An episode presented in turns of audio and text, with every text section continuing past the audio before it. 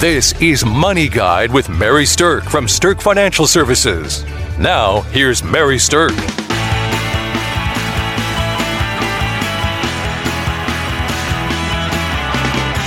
I'm going to tell you a little story this morning about why I'm talking about this. This subject has become near and dear to my heart. And if there's anything I can do to help somebody through a tough time with a fire or to help ahead of time to prepare for things so a fire is not quite so devastating, then I'm, I'm going to feel really good about that. So here's what happened. A while back, about a month ago, um, here in the Siouxland area where I live, we had a really, really strong windstorm. Um, it was a nasty time, and um, you know, winds upwards of 60, 70 miles an hour. And you know, the the next day, I know a lot of people listening probably remember waking up and having a lot of yard work to do to clear everything out. Well, we were safe at home at my house that night. My uh, daughter and my grandson uh, were there. My grandson's four years old, light of my life. And uh, anyway, we got a call about 11 o'clock that my daughter's house was on fire. Now, she rents a house over in Morningside. So she jumped in her car in the middle of the storm and headed on over there to see what was going on. And unfortunately, the information was true. Her house was on fire. She was renting a great little house in Morningside from really nice landlords that uh, I, I, have a lot of respect for. And, um, apparently uh, the strong winds had knocked down a tree branch as they of course had knocked down many many tree branches in the neighborhoods. And the tree branch had taken down a power line and trapped it on a, the roof of the house. And the power line was live so it sparked and set the roof of the house on fire. It's really really fortunate that my daughter and grandson were not home I'm sure they would have been okay had they been home, but I'm just glad that they weren't there to have to deal with the uh, fear. I think that would have come with that. And my grandson really didn't have any trauma from it because he wasn't around. So I'm, I'm very happy to be able to say that. But I will tell you that the aftermath of dealing with a fire is something that is horrific and um, really emotionally devastating for people. And now that I've witnessed it firsthand with somebody that I love going through it, then I wanted to do a uh, show about it to kind of talk about what's the what have I learned that I wish I would have guided my daughter to do beforehand, and then what are the things that you have to think about after the fact in order to get back on your feet again. So that's what we're going to talk about. So, uh, first of all, um, the uh, the idea of insurance, I think, is going to be the first thing that's on anybody's mind. So, having some uh, homeowners insurance or some renters insurance, I think, is your primary um, risk adjustment measurement against losing everything if you do have a disaster like a fire. And here's the thing about this. So your homeowner's coverage, if you actually own the home, your homeowner's coverage is going to cover your structure and it's also going to cover your personal possessions. And the um, the what I think that if you're listening to this, you can take away is that it's a good idea to check what your limits are. If you haven't reviewed what your homeowner's coverage is in a while, then take this as an opportunity to just touch base with your insurance agent or if you go direct with the company, take a look at the policy, maybe call the customer service line and ask a few questions about what's covered and how it's covered. There is a big difference between having replacement cost on a policy and not having replacement cost. It's a lot cheaper in your policy not to have it, but if you do have a disaster and they are just going to pay you out the actual cash value of something versus the replacement cost, that is a whole different kind of paycheck that you're going to get. And let me tell you, you are not going to like the outcome if you don't have replacement cost. Replacement cost basically means that they have to replace your structure with a similar or like structure. That's kind of a basic generalized explanation of it. And replacement cost is um, hopefully going to get you back into a new home at some point in time. Now, here's what I learned about renter's insurance, which is super interesting. So, I'm going to give a big thumbs up to our insurance company um, and say that our insurance company was fantastic to work with. Shout out to our landlord. The landlord was fantastic to, to work with. And when I say our, that's kind of funny. I, I think of it as our, although it's my daughter's. I'm sure all you parents can understand that out there. But anyway, um, I called in the claim for my daughter while she was trying to deal with a lot of stuff, obviously. I called in the claim the very next morning at about 8 o'clock, and by 10 o'clock, they had an insurance adjuster out at her property. And um, by 11 o'clock, they already had a check in her hand for $1,000 just to help make sure she could get by and go replace at least the very basics that she would need for the upcoming week. So I'm very impressed that they reacted that swiftly, and um, it was it was very heartwarming to see that they they really you know were there to help. And and and when you can feel like your insurance company's on your side that's a good thing. It doesn't always work out that way but in this instance i'm happy to say that it was.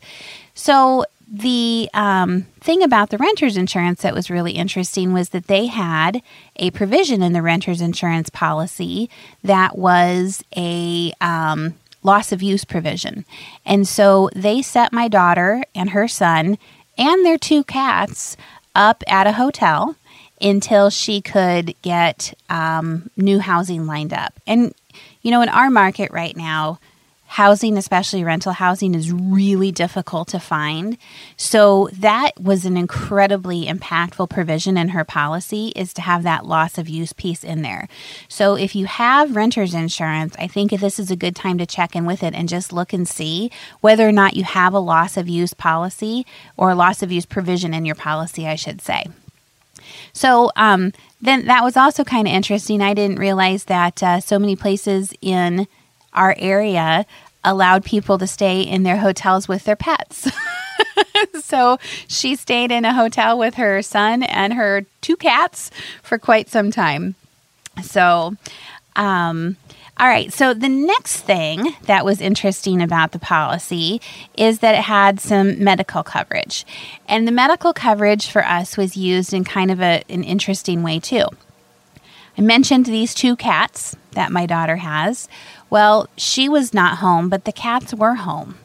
And so the cats were in the house during the fire and the ensuing fire department getting there and uh, putting out the fire.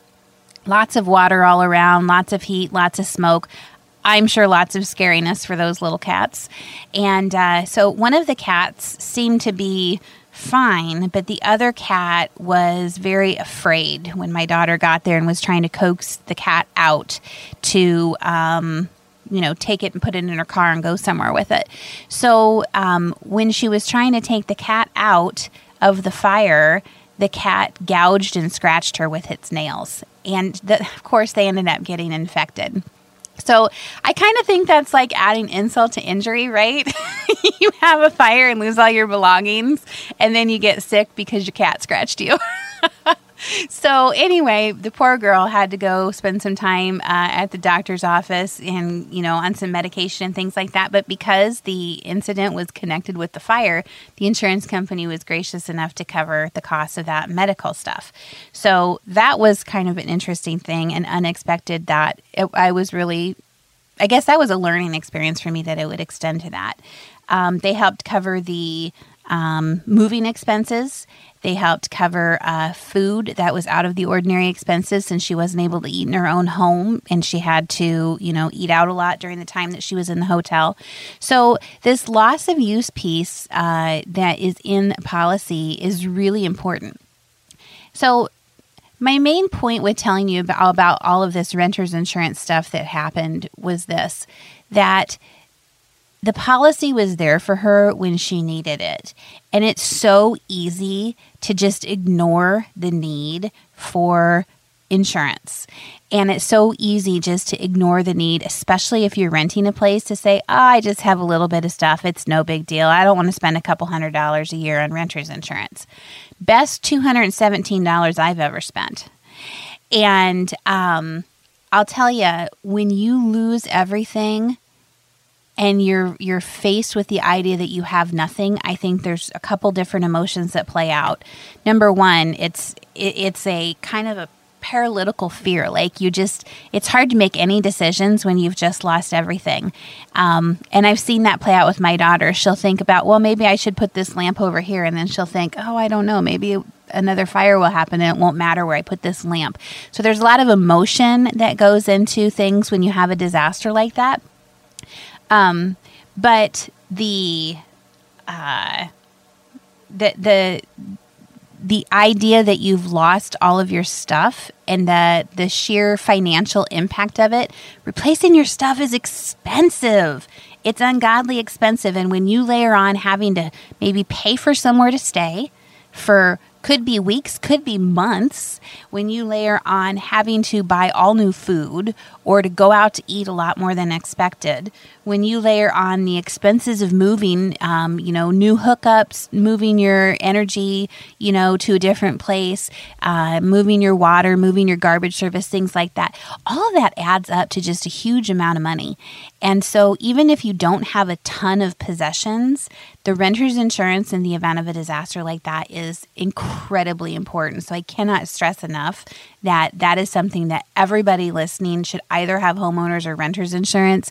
Um, if you are in a position like that, because it can really be your best friend if you have a disaster. Congratulations to Mary Sterk and the team at Sterk Financial for earning a spot on two Forbes lists for six years running, including 2023 Forbes Best in State Wealth Advisors and 2023 Forbes Top Women Wealth Advisors Best in State, number one in South Dakota. So let's talk about documenting and safeguarding your records for a little bit. All right. I kind of think that doing something like this is equivalent to like maintaining your car. You know, you spend time getting an oil change, you spend time doing maintenance on your car, you spend a little money on doing that. And by doing that, your car runs better, your car lasts longer, you know, and it, it really helps prevent you from having a full and total breakdown in your vehicle. And that's what taking the time to document and store records in a smart way, I think, does for your life when you have any kind of disaster. So, first of all, document. The thing about it is, people are like, well, what and how should I document the things that I have? And I'm going to give you a couple tips of what I think the easiest way to document things in case of a fire is. I think the easiest way is to either use pictures or to use video. Now, we've probably all heard before that you should do this, but I bet that most people listening have not taken the time to actually document the possessions they have. I can tell you that I did it, but it was like five years ago. so I don't think it's really that accurate anymore. So, um, all right, the, the the the way to do it is to go around and take pictures of your home if you're going to do pictures, or take video of your home. And the um, you can do this on a smartphone nowadays. You can do it easily with a camera or a video camera if you happen to have one of those. And when you're doing it, what you want to do is actually open every drawer, open every closet and just take either a picture or a short video of what's in there. What are the contents in there? Um, you want to go through every room in your house. You want to get a picture from every angle in each room. Um, now, I know that might sound like kind of a pain, but I bet within two to three hours you could get through your entire home of doing this by doing it one time. And then you have a pictorial or video record of all of the contents in your home should they be destroyed. All right, so what I learned with the whole um, fire that my daughter had was that we did have one of the local companies um, help with going through and cataloging the things that they found in the fire. And they did a great job. You know, they went by things one by one, room by room, taking everything out. And then it was either smoke damaged and not cleanable, or, you know, so it wasn't salvageable it was either either was cleanable or was cleanable. I guess that's the best way to put it.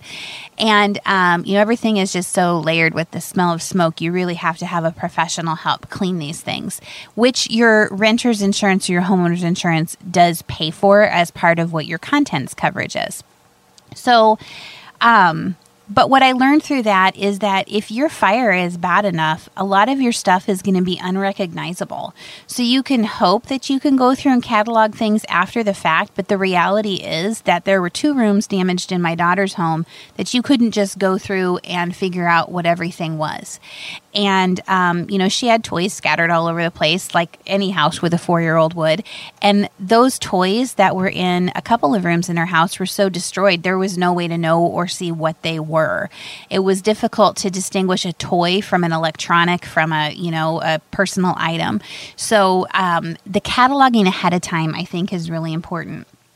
All right, so when you go into a room and you're taking pictures of things, like I said, take them from several different angles so you can see all angles of the room to see what's in there. And then the um, making sure that you're opening closets, opening drawers to take those pictures is really important. So that's from a contents type of place. Now, the the other thing is what to how to uh, safeguard your documents or how to record the documents that you have. A lot of people want to have um, documents ready at hand so that they can use them at home. And so I think that that's important to, to know exactly where your important documents are and to have the access to those at home. But this is the best piece of advice that I can give to people have the copies of the document at home, but have the most important documents that you have somewhere offsite. So, whether it be a safe deposit box at the bank or whether you're using some type of internet cloud storage that is secure, very secure, and um, that that can be an alternate place to store them as well. And then the ones that you keep at home, keep them in some type of fireproof safe. Um, so, if you are if you're going to store records on your premises, the fireproof safes that are out there are only fireproof up to a certain level, most of them. So, unless you spend a lot of money on a really, really high end fireproof safe, your safes are designed to withstand heat up to a certain level, but that doesn't mean that in the midst of a raging fire that that safe can't be harmed. So, um, here's what a lot of people do a lot of people will take pictures of their house, they'll take their important documents and they'll put them on some kind of external hard drive. They'll back up their computers and then they keep their external hard drive in their fireproof safe. That is a great way to do it if you don't have too bad of a fire. But again, unless that fireproof safe is a super high end one, then you're not likely to um, have that withstand everything.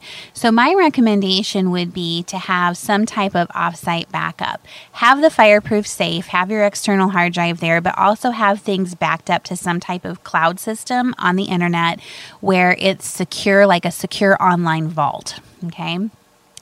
Um, I can tell you that what I do is that about every six months, and if not that frequently, I try to make sure I do it before I go out of town on any long trip.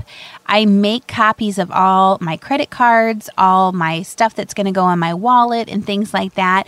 And I store them in an online vault that um, I can access anywhere in the world with a secure password. That way, if I you know get robbed when I'm somewhere, then I have access to them. But it's the same idea with this kind of record keeping. All these important records, keep them somewhere where you can access them if the if uh, disaster takes your home, whether it's fire or flood or whatever, um, have access to those documents somewhere offsite because that fireproof safe might just not get it done. Okay, and then um, the the other thing is kind of thinking about well, what are the records that you really do want to keep these copies of? So first of all, you're going to want to keep copies of any property deeds that you have. That's going to be an important thing for you to keep track of. If you have any trusts or estate documents, wills, things like that, you absolutely want to have maybe a copy at home, but then have a copy somewhere in your safe deposit box or have a copy offsite somewhere.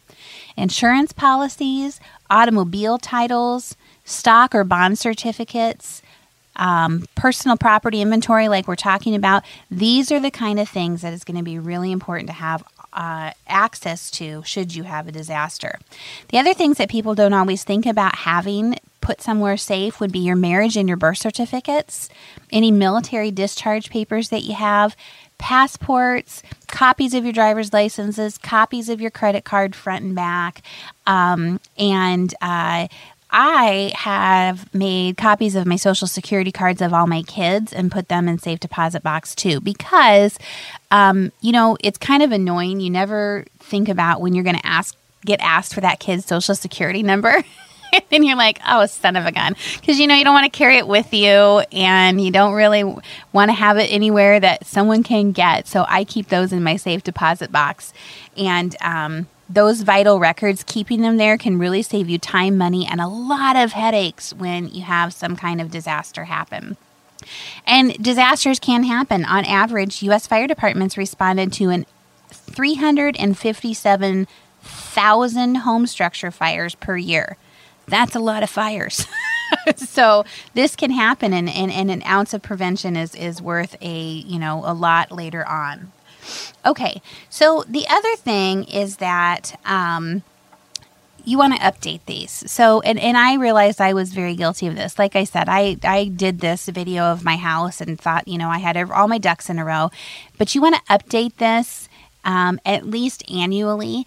And the reality is, we all kind of change stuff that we own. You know, what we own now is different from what we owned a year ago, and you may have changed and gotten new furniture. You may have had uh, new, you know, possessions come in your house. I know that I buy a lot of shoes, and so that is not something that's the same between now and last year. So, um, the uh, I I know that there are people that might have questions about what online vaults that I recommend, and I I can't endorse them over the um, airways. But what I can do is tell you that if you give me a call, I can give you my opinion on the online vaults that I think are good ones to use. So give me a call 605 217 3555. We actually have a great giveaway for people. It's called Fireproofing Your Records, and it's a little booklet that we've put together about for record retention, what records you want to keep, for safeguarding them, what's the best way to safeguard them, and, and then a kind of a reminder to update them manually. I now have a reminder in my iPhone to update my records with doing a new video and taking new pictures of my house, uh, just in case we have this. So happy to say everybody's okay in my family with this fire and we're moving through it and getting through it and happy to say that the prevention that we took with the renters insurance is going to go a long way to getting us there but if there's anything i can tell you insure your property document your property and safeguard it outside of your home so that if disaster strikes you are fireproofed thanks for listening to money guide with mary sterk the views expressed are not necessarily the opinion of your audio provider and should not be construed directly or indirectly as an offer to buy or sell any securities or services mentioned herein. Investing is subject to risks, including loss of principal invested. Past performance is not a guarantee of future results. No strategy can ensure a profit nor protect against loss. Please note that individual situations can vary. Therefore, the information should only be relied upon when coordinated with individual professional advice. Securities and investment advisory services are offered through Woodbury Financial Services Incorporated, member FINRA SIPC. Insurance offered through Sterk Financial Services, which is not affiliated with Woodbury Financial Services Incorporated. Neither Woodbury Financial Services Incorporated nor its representatives provide tax or legal advice you should consult a qualified attorney or tax professional to answer your specific questions. Sterk Financial Services is located at 350 Oak Tree Lane, Suite 150, Dakota Dunes, South Dakota, 57049, and can be reached at 605 217 3555. Forbes Best in State Wealth Advisors list includes 10 recipients per state. The award is based on qualitative and quantitative data rating thousands of wealth advisors with a minimum of seven years of experience and weighing factors like revenue trends, assets under management, compliance records, industry experience, and best practices. The award is not based on portfolio performance or client reviews. There is no fee in exchange for rankings. Third party rankings and recognitions are no guarantee of future investment success and do not ensure that a client or prospective client will experience a higher level of performance or results. These ratings should not be construed as an endorsement of the advisor by any client, nor are they representative of any one client's evaluation.